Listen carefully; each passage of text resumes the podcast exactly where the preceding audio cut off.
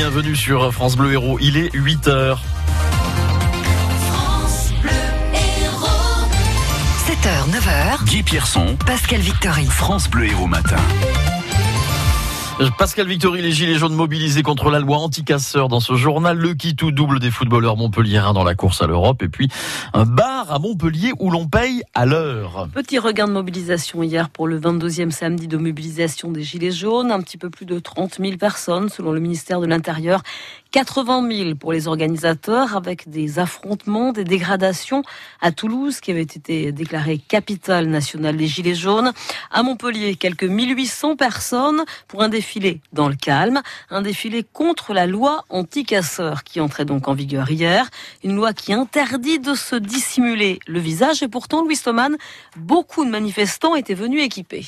Autour du cou de Frédéric et Ludo pendent deux masques de chantier. La dernière manifestation les a plutôt échaudés. On a été gazés comme des rats. On n'est pas de masque, on en a chié. Moi j'en ai chié pendant trois jours à cause de l'absorption des gaz. Donc c'est pour ça qu'on a nos masques. J'en ai rien à faire.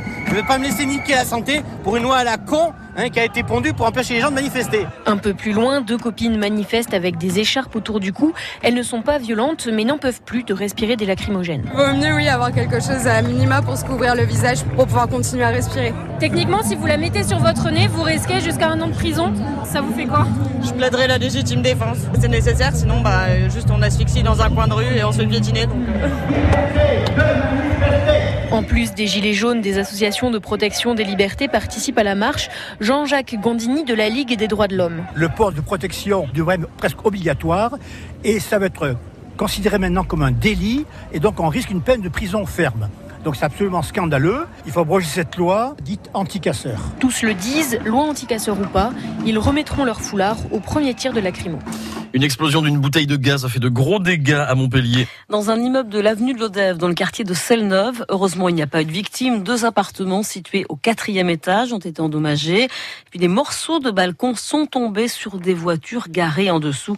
Cinq personnes ont dû être relogées. Et c'est en se rendant sur cette intervention qu'un camion incendie de la caserne de Pignan a percuté un véhicule au niveau de la route de la Vérune près de l'usine des cafés Jacques Vabre. La collision a été violente. La voiture projeté à plusieurs dizaines de mètres. Il a fallu désincarcérer la conductrice qui ne souffrirait que d'une fracture du bras. Trois pompiers ont également été blessés dans le choc, dont un qui a fait une légère perte de connaissance. Il a été conduit à l'hôpital pour des examens. Un vététiste de 40 ans grièvement blessé à Cabrières. L'homme a a chuté dans un ravin. Sa tête a heurté le sol. Il souffre d'un traumatisme crânien.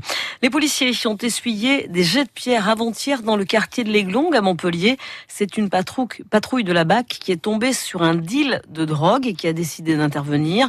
Des habitants ont alors tenté de s'opposer en leur lançant des pierres. Il a fallu qu'ils appellent des renforts pour maîtriser la situation. Deux policiers ont été légèrement blessés au genou et cinq personnes ont été placées en garde à vue.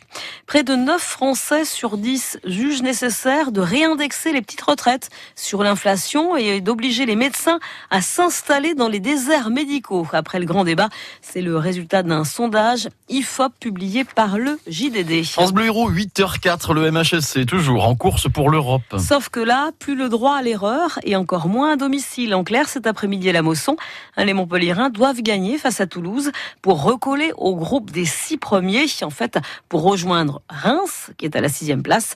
Le message de l'entraîneur Michel Derzakarian est très clair. Si on n'y croit pas, on reste à la maison et puis on dit on joue pas le match. Vous avez gagné Toulouse. On a envie de, on a envie d'exister, on a envie de, de, montrer nos qualités. Et les joueurs que je vais mettre sur le terrain, eh ben, à eux de montrer. Hein. Ils me disent tous qu'ils ont envie de jouer, tous de gagner. Tous les joueurs, ils peuvent pas être tout le temps à 200%. Et après, c'est une équipe, on est une équipe. Hein. Il y a des joueurs qui sont moins performants que d'autres. Quand je fais appel aux remplaçants, ben, à eux de répondre présent aussi. Tout le monde est important. Quand on est, quand on est sur le banc, on est déçu de ne pas être dans le 11 de départ. Quand on fait appel à, aux gars qui sont sur le banc, ben, au lieu de bouder, de, faire la tête, ben, quand on rentre sur le terrain, on montre ses qualités. Et si on veut devenir des grands joueurs, ben, il faut qu'on arrive à, à, réduire ces écarts qu'on fait euh, d'un match à l'autre. Le match MHSC Toulouse à 15h à la Mosson et à vivre sur France Bleu Héros avec Romain Bercher. Les filles de MHSC ont perdu chez la Lanterne Rouge Rodez 2 à 1. Elles restent troisième du classement alors que les Lyonnaises ont dominé les Parisiennes 5 à 0. Les volleyeurs montpelliérains n'ont pas réussi à faire tomber le leader. Ils s'inclinent 3-7 à 1 à Tours. Ils terminent troisième du championnat et vont rencontrer en quart de finale des playoffs Chaumont. La de 7 a perdu dans le même temps à Tourcoing 3-7 à 1. Et puis chez les filles, les Angèles de Béziers se sont imposées 3-7 à 0 à Chamalières. Les rugbymen montpelliérains veulent poursuivre la belle série en cours en top 14.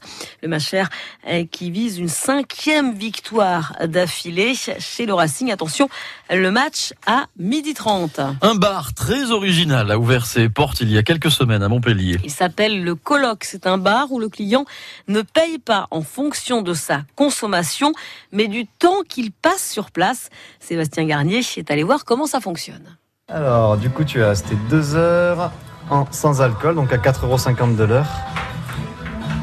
Ça fait 9 euros, s'il te plaît, Audrey. Les boissons non alcoolisées sont à volonté. Pour la bière et le vin, il y a une limite. 6 verres par heure, offre imbattable selon Julien, un habitué. Si on boit rien que 5 bières dans les autres bars, on va les payer 3 euros, ça va faire 15 euros. Ici, on va payer 7 euros pour 5 bières. Ça peut être que plaisant. Le bar est coupé en deux à l'étage, un espace de travail avec de grandes tables, un canapé, le wifi, une imprimante. Et au rez-de-chaussée, les clients peuvent se détendre, discuter et jouer. Noélie se sent comme chez elle. Bah ouais, c'est comme à la maison, tu vois. Il y a, le jeu de société, la Game Boy, les fléchettes, à manger, à boire. Et voilà, c'est cool, franchement. Moi, je connaissais pas, c'est la première fois que je viens du coup, bah, euh, je suis contente. Ce sont deux ex-étudiants en hôtellerie qui ont lancé ce concept insolite et économiquement viable. Jean-Baptiste Charmetan, l'un des gérants. Notre système, c'est comme un système de, buffet à volonté qu'on peut trouver ailleurs. C'est que question de moyenne. Peut-être que moi, je vais manger beaucoup, mais je vais venir avec quelqu'un qui, lui, va manger deux fois moins que moi. Et l'un dans l'autre, on s'y retrouve. Au final, très peu de clients prennent six bières. Les deux jeunes entrepreneurs veulent même étendre leur offre. Ils réfléchissent aujourd'hui à une formule déjeuner allez voir, on vous a mis hein, les photos sur francebleu.fr.